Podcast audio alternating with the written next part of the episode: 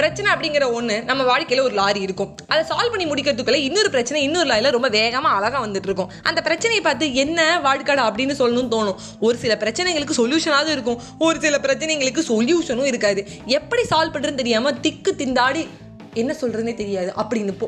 So வணக்கம், வந்தனம், நமஸ்தே, நமஸ்கார் friends. நம்ம ஸ்டோரியோட ஹீரோ யாருன்னா 12 வயசு பையன் முல்லா. அவனுக்கு எந்த பிரச்சனை வந்தாலும் அவங்க அப்பா கிட்ட போய் சொல்லுவானா.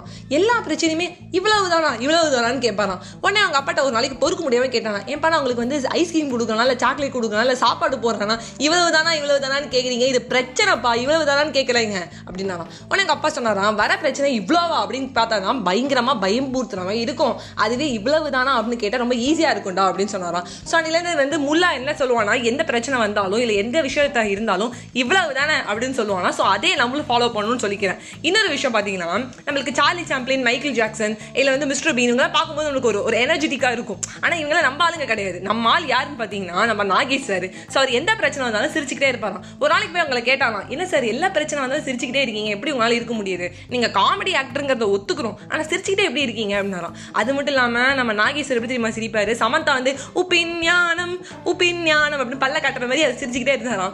மறுபடியும் சொன்னாராம், பிரச்சனைங்கிறது வந்து ஒரு கல் மாதிரி, அந்த கல்லை கண்ணுக்கிட்ட வச்சுன்னா பெருசாக தெரியும், அது தூரக்க வச்சு பாரு, அது பிரச்சனையாவே தெரியாதுன்னாராம். அதை கேட்டு அந்த ரிப்போர்ட்டர் வந்து எழுந்து நின்று கை தட்டினாராம். ஸோ நாகேஷ் சார் தான். இதை விட இன்னும் ஈஸியாக உங்களுக்கு புரியுற மாதிரி சொல்லட்டுமா, ஆப்ஜெக்ட்ஸ் இந்த mirror are closer than they appear. ஏன்னா நான் பிரச்சனைங்கிறத ஒரு லாரின்னு சொல்லிட்டேன், அந்த லாரியில் வர பிரச்சனை ரொம்ப தூரம் வந்துட்டு இருக்கு, நம்ம வண்டியை ஓட்டிட்டு போயிட்டே இருக்குமா, லைஃப் இஸ் அ ஜெர்னியில். அப்போது அந்த ஆப்ஜெக்ட்ஸ் இந்த mirror are closer than they appear. மறுபடியும் சொல்லிட்டேன், பின்னாடி வர லாரி முன்னாடி வர மாதிரியே இருக்கும், ஆனால் அது முன்னாடி வரல, அது தூரக்கத்துலாம் இருக்கு அப்படின்னு நினச்சிட்டு பீஸ்ஃபுல்லாக லைஃபை போயிட்டே இருங்க.